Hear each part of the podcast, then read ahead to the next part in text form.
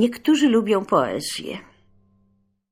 Niektórzy, czyli nie wszyscy. Nawet nie większość wszystkich, ale mniejszość. Nie licząc szkół, gdzie się musi, i samych poetów, będzie tych osób chyba dwie na tysiąc. Lubią, ale lubi się także rosół z makaronem, lubi się komplementy i kolor niebieski, lubi się stary szalik, lubi się stawiać na swoim, lubi się głaskać psa. Poezję. Tylko co to takiego poezja? Niejedna chwiejna odpowiedź na to pytanie już padła. A ja nie wiem i nie wiem i trzymam się tego jak zbawiennej poręczy.